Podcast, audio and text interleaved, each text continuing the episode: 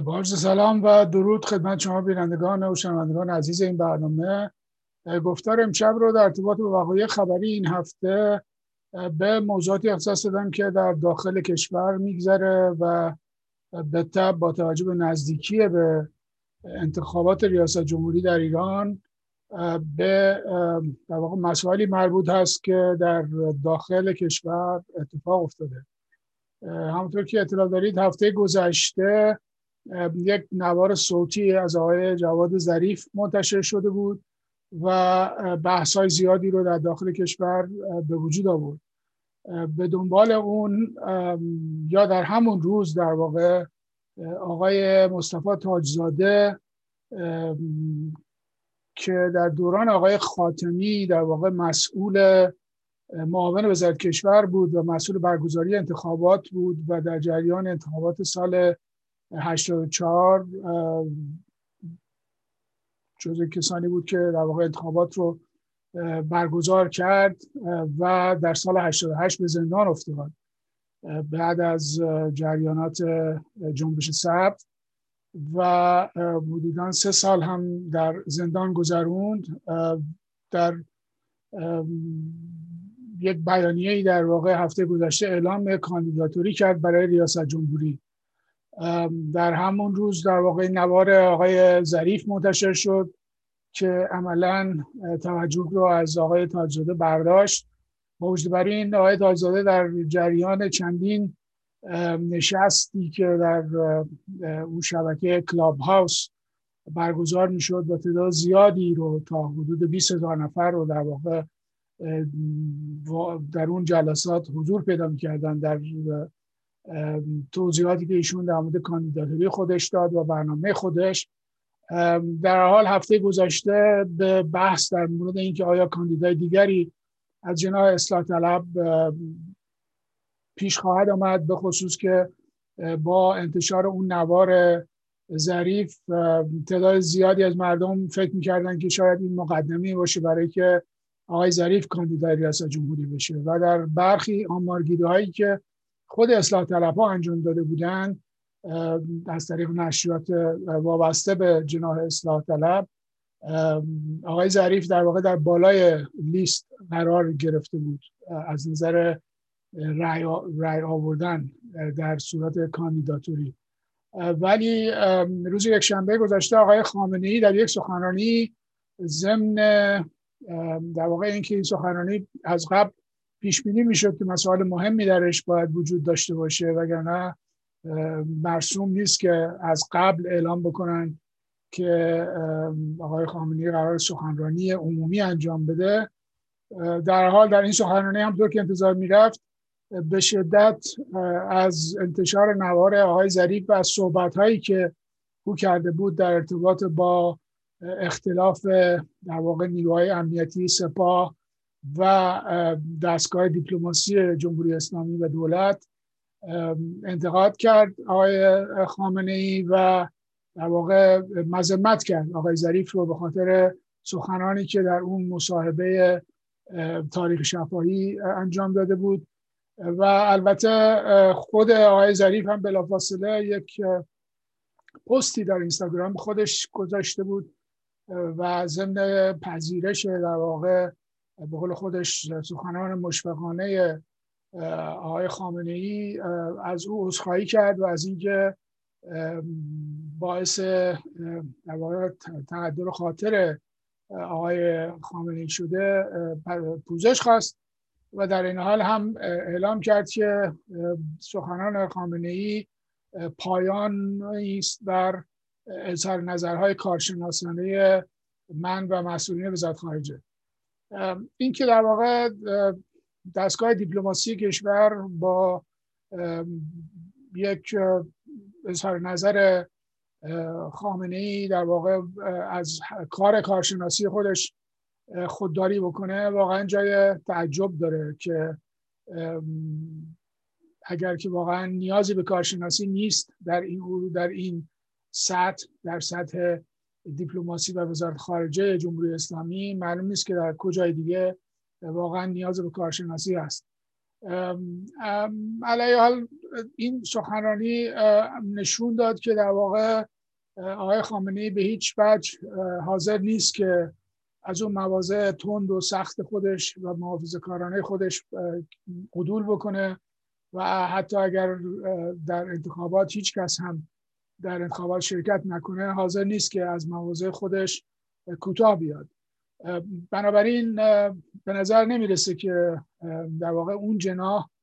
جناح اصلاح طلب یا اصلاح طلبان داخل کشور بتوانند یک حرکتی رو در ارتباط با انتخابات نشون بدن و ظاهرا برای آقای خامنی هم و برای دستگاه حاکمیت در جمهوری اسلامی هم مسئله عمده ای نیست که حالا در انتخابات پنج نفر شرکت کنن یا پنجاه هزار نفر.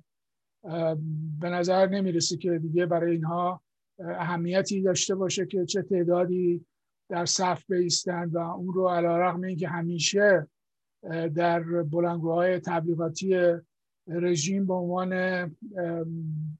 اثبات مشروعیت رژیم به کار می بردند حضور در انتخابات رو و همین آقای ظریف در مصاحبه های مختلفی که در خارج کشور می‌کنه همیشه از سطح بالای مشارکت مردم در انتخابات صحبت می‌کنه به عنوان دلیل بر اینکه این راه زندگی رو در واقع مردم در ایران انتخاب کردن و هر چهار سال یک بار هم به این صورت بهش رأی اعتماد میدن ظاهرا حتی آمارگیری های خود دولتی هم در ایران نشون میده که بیشتر از 60 درصد مردم تمایلی به حضور در انتخابات در این دوره ندارن با چنین وضعی که در واقع به عنوان کاندیداها دیده شده و در این حال شورای نگهبان هم بلافاصله بعد از سخنان خامنه ای یک دستورالعملی برای وزارت کشور صادر کرد و شرایط کاندیداتورها رو مشخص کرد برای ریاست جمهوری و تغییراتی رو در داده در این شرایط. از جمله شرط سنی گذاشته که حداقل چهل و حداکثر 75 سال سن برای کاندیداهای ریاست جمهوری و بعد مسئولیت ها رو هم مشخص کرده که به عنوان سابقه مدیریتی باید چهار سال حداقل در پست استاندار یا فرماندار و حداقل شهردار شهرهای بالای دو میلیون نفر جمعیت رو باید حداقل داشته باشه یا جزء امیران ارتش باشه مدرک تحصیلی حداقل در واقع فوق لیسانس کارشناسی ارشد رو اعلام کردن. ولی همطور که می‌دونید برای برای روحانیون سیستم خاص خودشون رو دارن که لزوما تحصیلات دانشگاهی رو شامل نمیشه همون تحصیلات حوزوی رو برای خودشون کافی می‌دونن. و به این ترتیب به نظر نمیاد که جز کاندیدایی که تا به حال کاندید شده بودند اسم دیگری رو بشه آورد که کاندیدای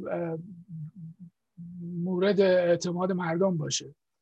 صحبت از این هست امروز که آقای رئیسی حد درصد کاندیدا خواهد شد. آقای رئیسی هم تو که می‌دونید دوره قبل با آقای روحانی قرار گرفت در مقابل آقای روحانی قرار گرفت و شکست خورد و روحانی سال 96 انتخاب شد. بنابراین کاندیداتوری آقای رئیسی الان به نظر می‌رسه که کاندیدای واحد جناح محافظ کار خواهد بود. و تندروان امنیتی. گرچه اونها هم دو سه کاندیدای سپاهی رو تا به حال معرفی کردن یکیش در واقع سرتیب سعید محمد هست. یک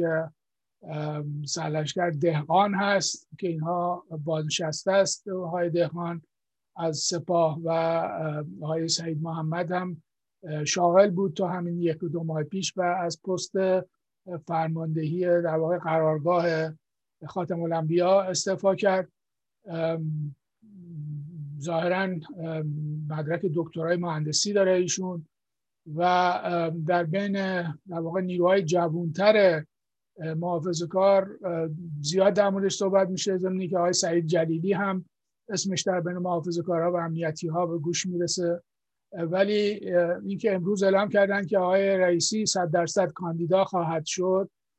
نشون میده که در واقع تو ما رو بقیه رو خواهد بست. ضمن اینکه اختلافاتی در بین خود نیروهای امنیتی و نیروهای سپاهی وجود داره الان برای اینکه چه کاندید... پشت چه کاندیدایی خواهند ایستاد.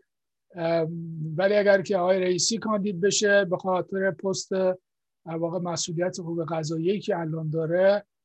جزی کسانی است که به طور قطع بقیه به او بیعت خواهند کرد از جناح محافظ کاران و با عنایت به اینکه احتمال تایید شدن کاندیداتوری آقای تاجزاده هم خیلی